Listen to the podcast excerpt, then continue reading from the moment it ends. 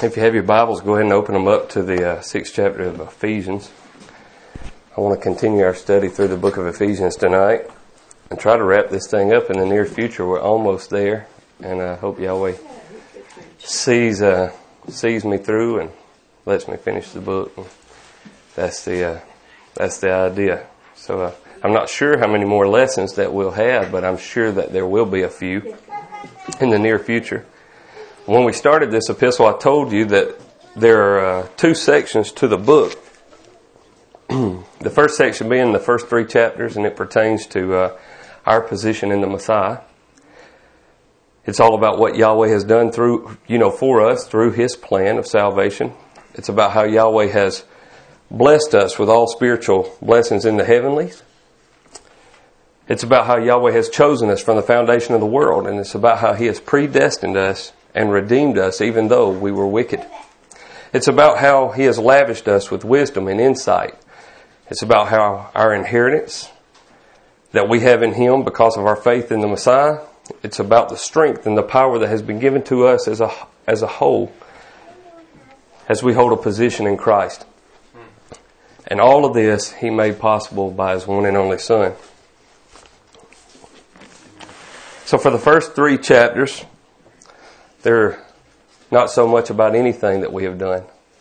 And it's all about what Yahweh has done for us. We went over all that when I talked through it.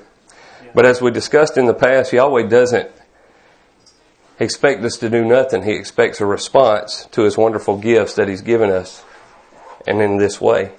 Philippians chapter 2, Matthew sent this to me and I incorporated it in my sermon, but Philippians chapter 2 and verse 12, it says this, it says, So then, my dear brothers, just as you have always obeyed, not only in my presence, but now even more in my absence, work out your own salvation with fear and trembling. Verse 13 says, For it is the Almighty who is working in you, enabling you both to will and to act for His good purpose. He expects us to do a little something. We're not just, uh, we're not just put here for kicks and giggles and we're not just people walking around on the earth, we have to do a little something. We have to work out our salvation. We have to show forth our fruit. When I say work out our salvation, I don't mean working out a means to salvation. That's not what I mean at all. But rather working out a lifestyle or living a lifestyle that is worthy of salvation. Amen, Starting in chapter 4, Paul calls us to walk worthy of our calling. He demands a changed creature to walk as a changed creature should walk. All through the fourth, fifth, and this first part of the sixth chapter, he gives us some protocols to follow, or better yet, protocols to identify the nature of a saint. And Paul elaborates on how a true steward of Yahweh should live. Now, throughout our study, we've talked about a lot of things, such as the position of the church, the position of the servant, the position of a father, mother, children, masters, slaves, husbands, wives. We talked about a lot of things and what, what we are to do in those selective roles. And while the list of positions is long, the positions are many, so is the criteria required within each one of those positions. Now we've covered all that pretty exhaustively and I believe that we should be pretty well informed on what is required of us in our particular positions in the Messiah. So as we start to get to the end of this epistle, and Lord, it has been a long one, it seems like. I know it's only six chapters, but we've been here a couple years. And so, uh, it's been a long one. But as we get to the end of it, in the last part of chapter six, Paul starts to close his letter. He's starting to finish things up. And as he does that, it is my opinion that Paul recognizes the significance of the saint's walk in life and how critical it is for him or her to carry out a spiritual walk as a witness to those who are around him. However, he also understands the struggle that lies within the saint. He recognizes the outside influence that causes disruption within the life of the saint. And so he starts to close his letter in this manner. Let's read verses 10 through 13 in Ephesians chapter 6.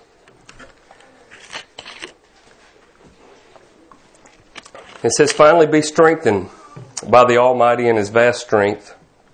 Put on the full armor of the Almighty so that you can stand against the tactics of the devil. For our battle is not against flesh and blood, but against the rulers, against the authorities, against the world powers of its of this darkness, against the spiritual forces of evil in the heavens.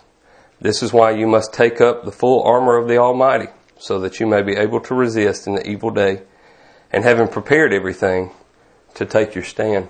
We'll stop right there. Verse 10 says, Finally, be strengthened by the Lord and his vast strength. Finally, Paul is drawing to a close and he realizes the need for the help of our mighty one.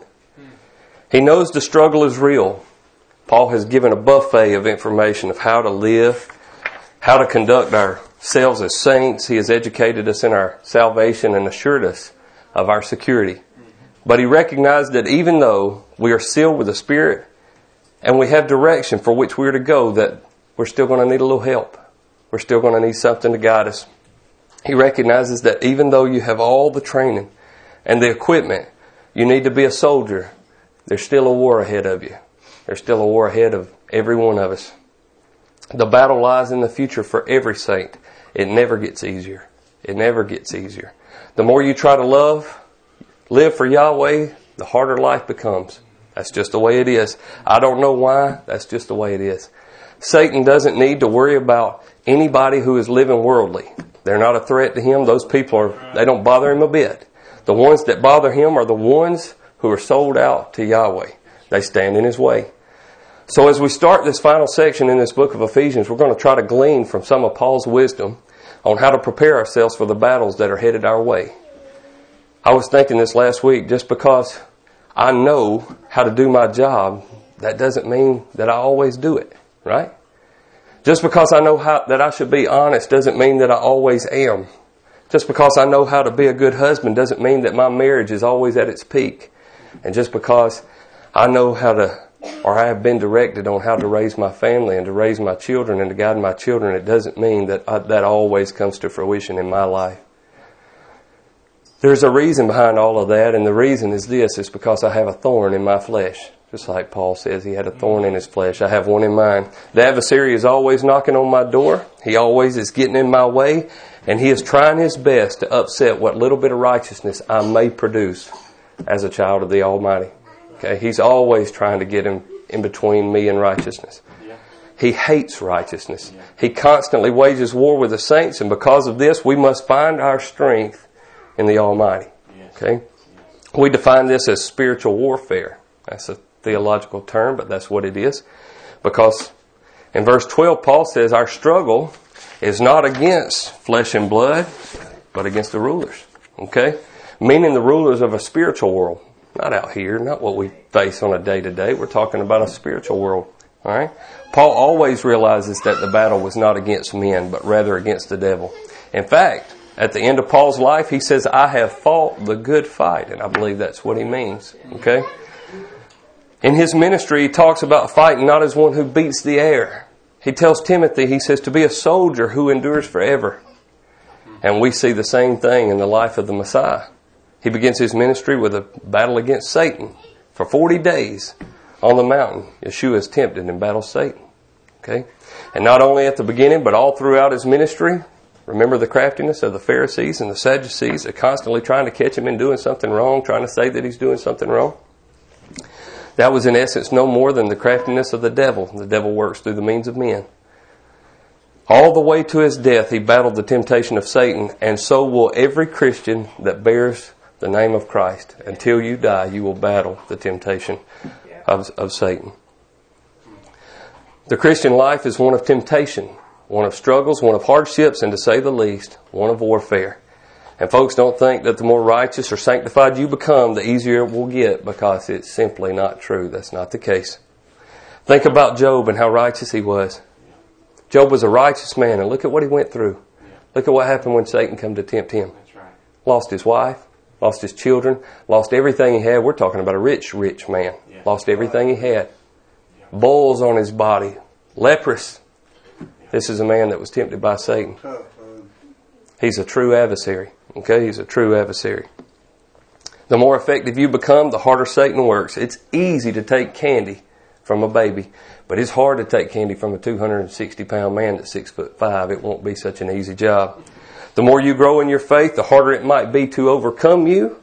However, you are, we're not talking about wrestling against flesh and blood here.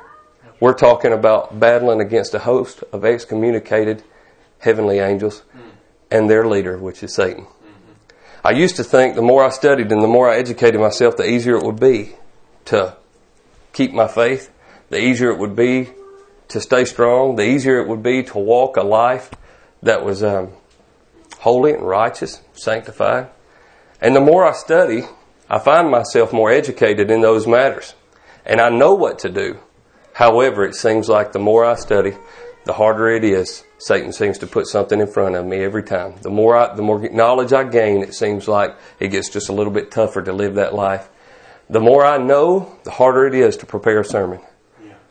I sit down to prepare the sermons before I teach, and it seems like everything gets in my way. There's always something to do. We need to go somewhere. I need to do something. Something is always in my way trying to take my time. And I know what that is. Yeah.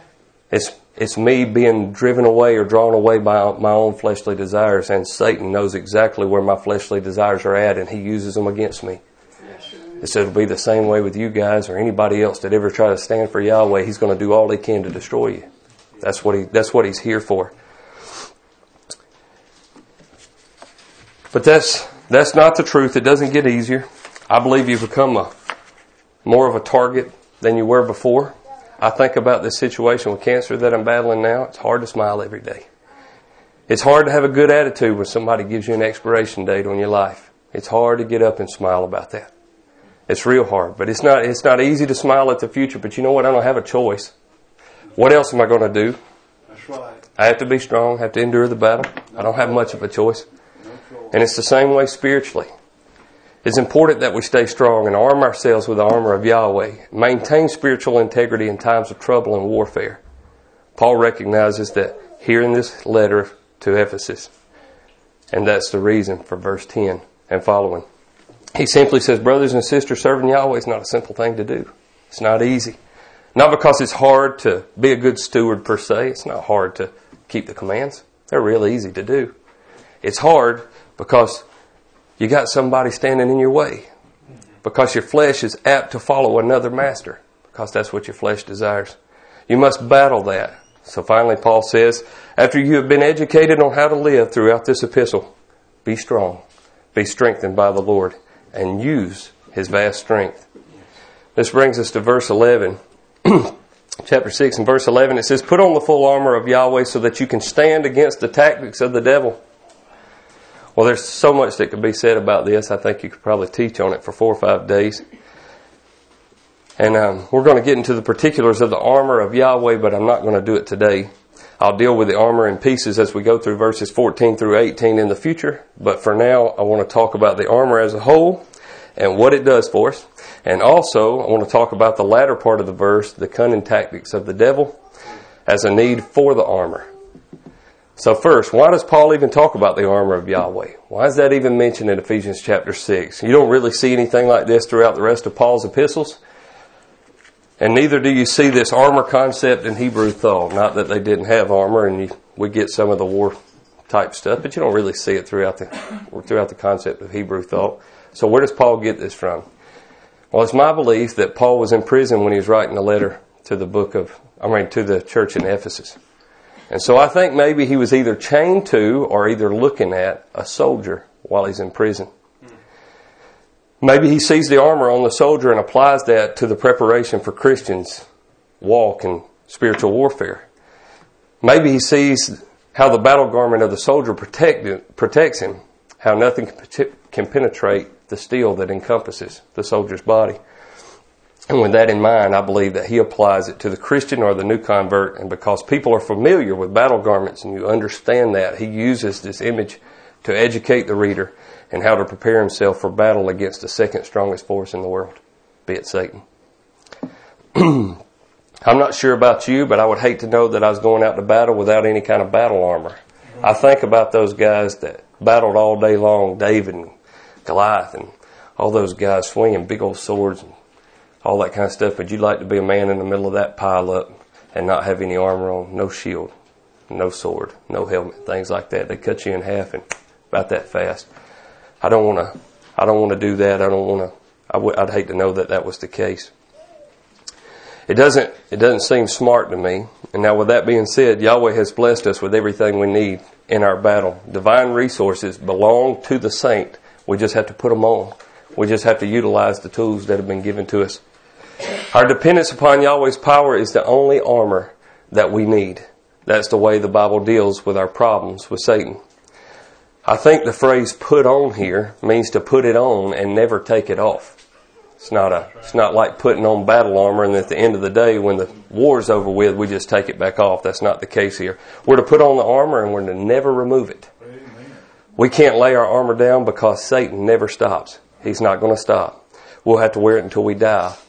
And while this armor consists of many things, it is most, mostly just made up of a righteous way of life. The armor is a lifestyle that is worn in obedience to Yahweh's commands. We gird our loins with the truth. It doesn't say wrap steel around your loins. It says you gird your loins with the truth. We wear a breastplate of righteousness. We shod or we cover our feet with a peace and gospel. We take up a shield of faith, I mean of faith. We wear the helmet of security or salvation. And we carry the sword of the Spirit, which is Yahweh's word. Amen. Folks, these are not actual physical pieces of armor that we need to fight the devil. These are the spiritual characteristics of a saint that, when perfected, are stronger than any steel you could ever wrap around your body. Mm-hmm. Any steel.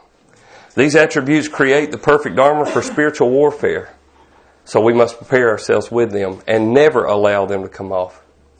Because at the end of verse 11 it says we must be able to stand against the tactics of the devil. That's the reason for the armor, so that we can withstand the devil. You're not going to defeat him. That's not our job. That's not our goal. We're not put here to defeat the devil. You're not going to defeat him, but you need to be able to withstand him. We are never commanded to battle Satan. He is way too powerful for me way too powerful for you. Us as a whole, we're not going to beat him. Okay, we're not we're not commanded to battle him, but we can and we should stand against him. We're told to resist him and to flee from him. We're just simply to hold our ground. And so that's what it says here. Who again is the enemy? It's pretty easy, easy to see. The devil. Now I know some people say there's no such thing as a devil. That's fine if you take that stand. I just disagree. I disagree. I believe there is a devil. The Bible teaches that he is the anointed, was an anointed angel that sought out the thrones of Yahweh, throne of Yahweh and was thrown out of heaven with a third of the angelic host in Revelation chapter 12. The Bible also says he sparkled with, jewel, with the jewels of heaven and that he was the highest being Yahweh ever made. Yeshua believed in him for crying out loud. He battled with him on the mountain for 40 days. Matthew chapter 4. In Job chapter 1, it says that Satan came before Yahweh and Yahweh asked him if he had considered his servant Job. The apostles believed in Satan. Paul talks about him. Peter talks about him. James talks about him in all of their epistles. Jude mentions him in his letter. He's talked about over and over in the Bible. Who tempted Eve in the beginning if it wasn't Satan? Who was it that tempted Yeshua at the mountain? Satan tried to thwart Yahweh's plan in Zechariah chapter 3. He snares the wicked in 1 Timothy 3. He desires the nations in Revelation chapter 16. He disguises himself as an angel in, in light in 2 Corinthians chapter 11. In 1 John chapter 5, he has the whole world in his grasp, and he is the one who introduced sin in the garden. Folks, Satan is all throughout history, and we are making history now. He's still here. He and his cohorts are still here. Sure, he's not always called Satan. In Ephesians chapter 2 and in verse 2, he's called the prince and the power of the air. In Luke 11, 15, he's called the ruler of the demons. 52 times he is called Satan, which means adversary. 35 times he is called devil or diablos, which means slanderer. He is called the old serpent, the great dragon, the roaring lion, the evil one, the tempter, the accuser, and the spirit now working in the sons of disobedience. He is described by our Lord in John chapter 8 and verse 44 as a murderer and a liar. He is a sinner in 1 John chapter 3 and verse 8, an imitator in 2 Corinthians 11, 13 through 15, and again a great dragon in Revelation chapter 12. Folks, this is a force to be reckoned with. He's not just a liar and a murderer, but he leads a whole host of liars and murderers. And they are all old and they are wise. They have been around for thousands of years and they are wily and they are clever. They are superhuman, super strong. It says in verse 11 that they operate on the tactics of the devil. The word tactics comes from the Greek word methodius, from which we get our English word methods from. Okay? In other words, we need the armor to stand against all the devil's methods, all of his tactics, all of his schemes. Guys, Yahweh has prepared the perfect armor for us to withstand the devil's schemes. He's given it to us, and we must put it on. Satan is a liar and the father of lies. He is a deceiver and the father of deception. Folks, we're not playing with some man made problem. This is not a vessel. This is a vessel that Yahweh created that is very forever powerful. Okay? And he's very dangerous. He will not be controlled by a divine antidote. He'll, he will only be controlled by a divine antidote. But that antidote is given to us here in Ephesians chapter 6 and verse 11. Put on the armor of Yahweh. Put it on. You say, TJ, you get a little excited about this. Well, you're right. I get excited. I watch people get their world torn apart by lust, drugs and deception, false teachings, worldly pleasures, pornography, the redefining of standards, homosexuality, and all the like. I watch people fall by the wayside because they don't care. And they got the answer right here in the book, but they just don't read it. They just don't read it. It makes me mad to see my children grow up in a world that's completely, you know, just convoluted with all this kind of stuff. It bothers me. I do get a little bit excited. I'm kind of passionate about it. When the solution to the problem is right here in the Bible, but sometimes we can't even find time to read it. We got plenty of time to do what feels good to the flesh, but man, don't ask us to spend 30 minutes in Yahweh's Word every day. Don't you take that from us. It's ridiculous. It's ridiculous that we come to the church on the Sabbath day and that's the only time that we open the Bible all week long. That's ridiculous. And kudos to all of y'all that did come to church because the rest of the world's not here. They're not there. So good for you who come. Hmm. The world we live in is a playground for Satan and all of his angels. Folks, life's not easy anyway. How in the world do we expect to stand in the Messiah if we are not constantly wearing the armor that Yahweh has designed for us? How do we expect to stand? We must put on the full armor in order to stand against evil. Verse 12 says, For our battle is not against flesh and blood, but against the rulers, against the authorities, against the world powers of darkness, against the spiritual forces of evil in the heavens. Our battle is not against the system. It's not against the system. Our battle is from a spiritual standpoint. It's not against how we're going to make it in life. Okay? Our battle is against a demonic influence in a realm that we don't even comprehend. You don't even understand it. I don't understand it. We don't get it. How in the world do you think you can battle there? You can't. You can't. All you can do is prepare yourself for what they bring to you. Remember, we were not created to battle Satan or his angels, but we are given the ability to withstand them. Satan and his angels don't just pick up pick on us personally. They influence everything that we're involved in. Everything that you do. That's the way they work. That's the way they work. So the reason for our preparation is so that we, when we are attacked in some way, and believe me, that you will be, attacked. When we're attacked, we're prepared for it. You can't possibly do battle with Satan and his cohorts. So instead, prepare yourself not to do battle, but to resist the evil that they present us with.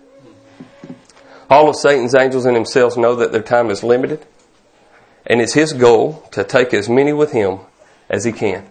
When evil things are presented to us, we should present them to our commander in chief. That's what we do. We put, we put our armor on and we leave the battle in Yahweh's hands. That's what we do. We don't mess around with dominions that we don't know anything about. Yahweh can handle our battles if we just bring them to Him. That's our victory. We just be obedient. We just be obedient. We succeed when we do our part of resisting the devil and stay in the course. Now I stated, I started this sermon reminding you of what we are called to do as new creatures. We have certain protocols and tasks to fulfill, and that's our job. If we do these things, we have succeeded. But because Satan and his angels plan to stand in our way, we must be ready. We've got to be ready. Verse 13 says, This is why you must take up the full armor of Yahweh, so that you may be able to resist an evil day, and having prepared everything, to take your stand. I want to deal with one part of this verse because it's pretty much repetitious. I want to deal with one part of it and then I'll close. It says, it says that so that we may be able to resist in the evil day. What does Paul mean by evil day? Is he talking about some futuristic day? Some future day to him? Some future day to me? Some future day to you? Is he talking about a particular certain day? I don't believe so. I believe Paul is referring to each and every day. Every day or any day that dawns that we can and will be drawn away by our own fleshly desires. When the United States Armed Forces prepare for battle in the sense of practicing for war, they don't have one specific day in mind. When they prep those battleships and when they fly over battlefields and they do maneuvers with the planes and they shoot down targets and things like that, they're not preparing for one great war that's coming in 2026. They're being prepared so anytime the battle comes to them, they're ready to fight. They're ready to fight it. And I think that that's what Paul has in mind. We are to equip ourselves constantly for any battle that comes our way. And in doing so, we're always prepared to resist the evil one. Brothers and sisters, life's not easy. Living for Yahweh would be easy if we didn't have any temptations to throw us off. But unfortunately, that's just not the case. Yahweh created us to be the bride of the Messiah. Yes, Satan is forever jealous of that, and he will do anything that he can to tarnish the look of that bride. But Yahweh has made every provision to preserve the look of that bride. Every provision. All you have to do is read His Word. It's there. He has given us the tools and the armor to withstand the temptations and the tactics of the devil. Be strong in knowing that Yahweh is on your side. He's on your side. If you are a child of the King, He is on your side. He's made the provisions for you. Ephesians 1.13, you heard the gospel, you believed, and you have been sealed with the Spirit. We're already seated in heavenly places. Uh, heavenly places. Ephesians 2 tells us that. Okay? He's giving you the provisions here, and Paul's telling you, hey, look, I've done all this. He's done all that. Stand firm in Yahweh's protection. Be strong in knowing that Yahweh's on your side. Prepare yourself with the armor that He's given you and stand in it until He removes you from this earth and we can live in security with Him. You stand in it. Put on the full armor of Yahweh. Next time I teach, we'll get more into the specifics of the armor, the truth, the righteousness, peace, faith, the word. But for now, be strengthened by Yahweh in His vast strength. Blessed Sabbath to all of you guys. I'll pray and then somebody can take testimony. Yahweh, Father, thank you for your knowledge and thank you for your grace and your mercy. Yahweh, you are a great King. You are a great King. Father, we honor you today. We give you glory and we give you praise because you are majestic. You are mighty. And Father, as strong and as mighty as Satan is, we know that, that, um, even the other angels didn't argue with Satan. We know how powerful he is. Father, we thank you for the protection that you've given against him.